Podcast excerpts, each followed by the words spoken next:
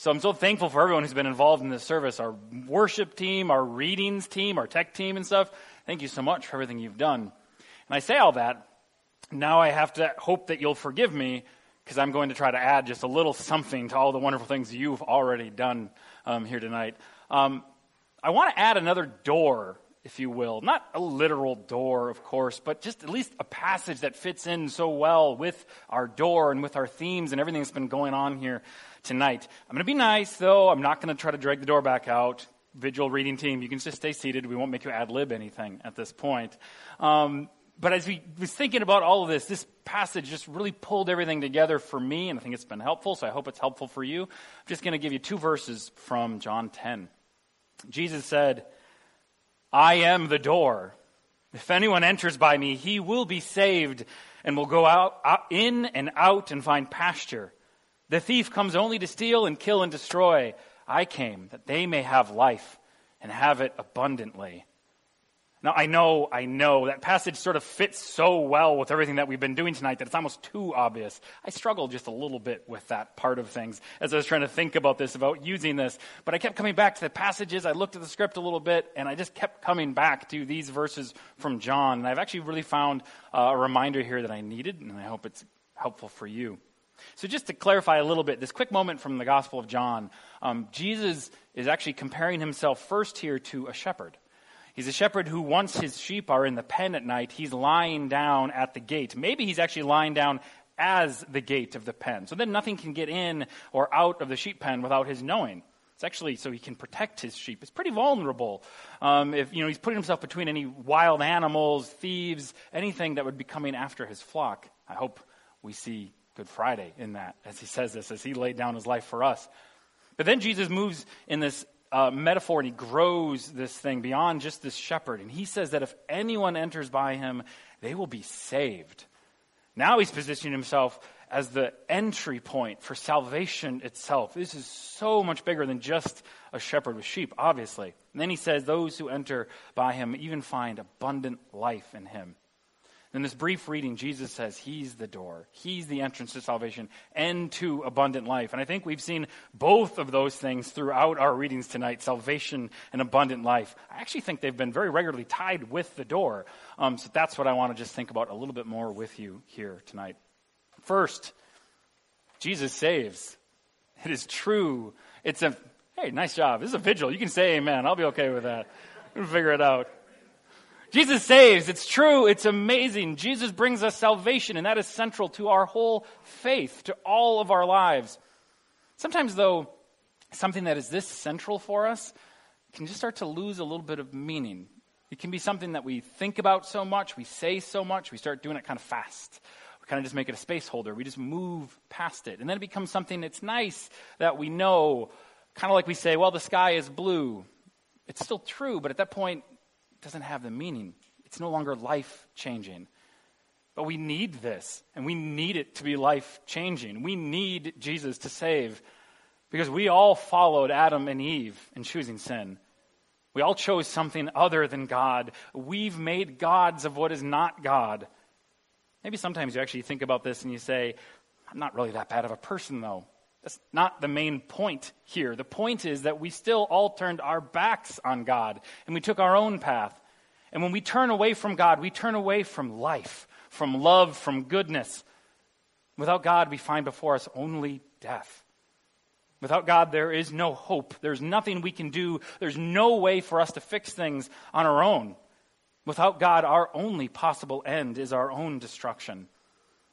We see maybe some glimpses of what could have been in our readings tonight. We think of this Noah and his family, they could never stand against such a great flood. Moses and the Israelites were trapped between a sea and the best army in the world. Shadrach, Meshach, and Abednego, they could never survive those flames. The guards died. But none of them were left to face these problems on their own. They were not left to the certain, to the certain destruction. It's because God acted. He saved them. He gave them refuge from the flood, escape from the army, protection from the flames. He fought for them. He fights for us also, though. God has also acted to save us. But he does this so much more fully than simply snatching us out of the fire or destroying an army. Jesus hasn't simply saved us from an external and momentary threat. He has saved us from the sin and death that are constantly at work within us and around us. Through his own death and resurrection, Jesus has brought us salvation. Our sins have been dealt with, death defeated, and we can know forgiveness, love, and life in him. And I know that so many of us here tonight, we have known Jesus' salvation. We have the joy of knowing him as the door by which we've entered into life. In him, we've been forgiven. We've been made alive to God. We've been given a heart of flesh and have true life in him. And then maybe some of us here, maybe we haven't actually walked yet through this open door of salvation. Maybe we haven't known Jesus' grace and forgiveness yet. I really hope that changes for you. I pray it changes. It can change right now. We can always turn to Christ, find Him waiting in love with grace and forgiveness. We can walk through that door to salvation and that life that He offers, even tonight. And then as we enter that salvation with all of us, we will also know the abundant life that Jesus gives. That's the second promise I just want us to think about here. Jesus promises that through him we'll find not just our lives, but we'll find abundant life. The type of promise that always stirs me up. It sounds so exciting. I hope it strikes you too. I kind of hope when you hear that, that a bunch of ideas start popping into your mind about what that means, what this abundant life with Jesus might look like. But then let's take a step back for a second. Are my ideas of abundant life what Jesus is saying here? What does he consider abundant life? start, we must make sure we realize the abundant life that Jesus promises, it can't be separated from the salvation life that Jesus offers us. Foundationally, the abundant life Jesus promises is salvation from sin and death. It is forgiveness. It is being reconciled with God.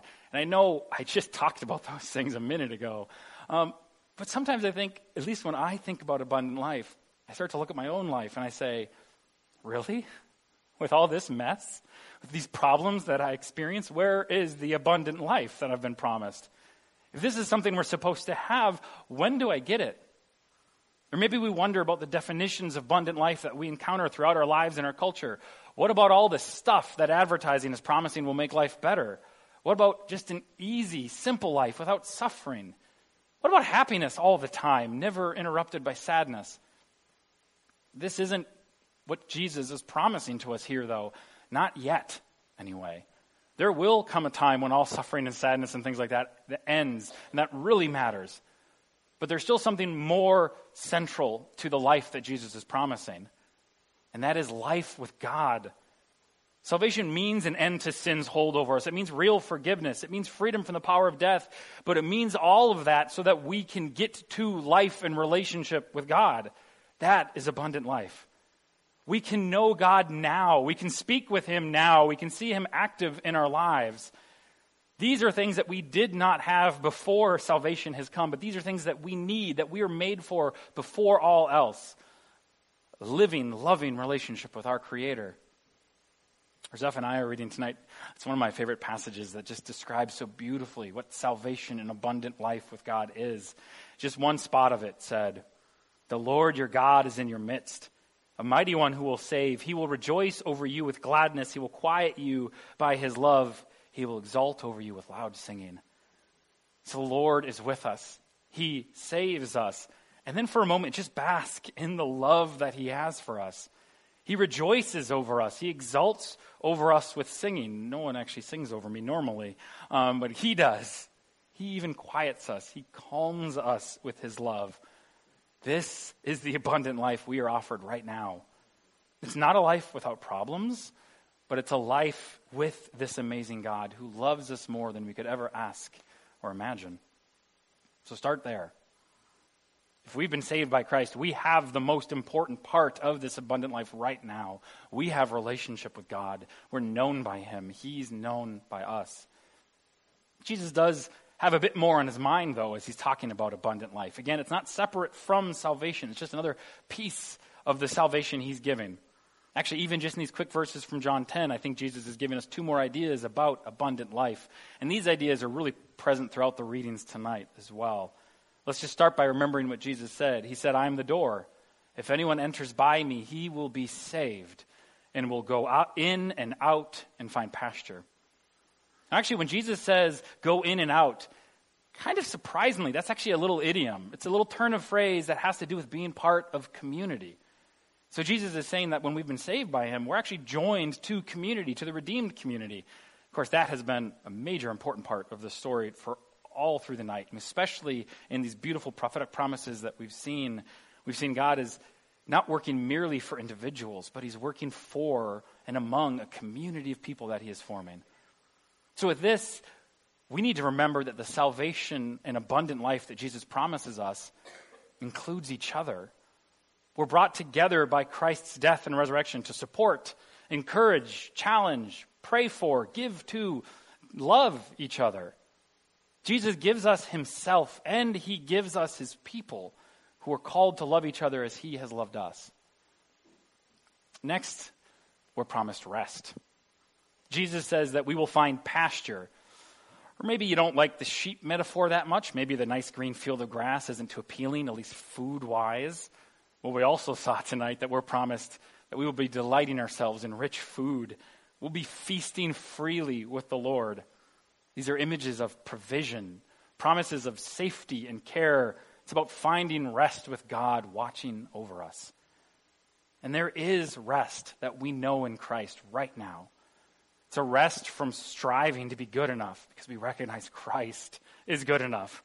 It's a rest from our shame, our guilt, our grief when we find his real and deep, unending forgiveness. It's rest from the fear of death because Christ defeated this great enemy. And it's rest in his presence we're in right relationship with God. We can know and rest in Him. This promise of rest, though, it also starts to remind us of that ultimate rest that He has promised. There will be a day when we will stand before God and He will wipe away all of our tears. And there will just not be any death anymore. There will no longer be any grief or mourning. There will be a day when all things are new and we will live in eternal rest with this amazing God forever.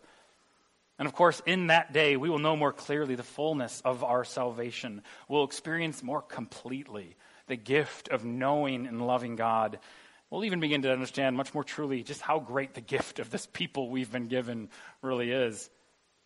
But for now, while we do look for, while we wait for the fullness of salvation and abundant life, we still know salvation that Jesus has brought us, the life he's given us. It is true life. It's not like anything else we can find in this world. We know his love, his rest, the people he has gifted to us. Christ has died, Christ is risen, and he has opened to all of us the way of salvation and true abundant life. Hallelujah. Thanks be to God. Let's pray. Jesus, we thank you for your death and resurrection. We thank you that you have made yourself our doorway to life. Um, we ask that you call us always in and through. Um, remind us of your welcome. Um, fill us with joy always. Amen.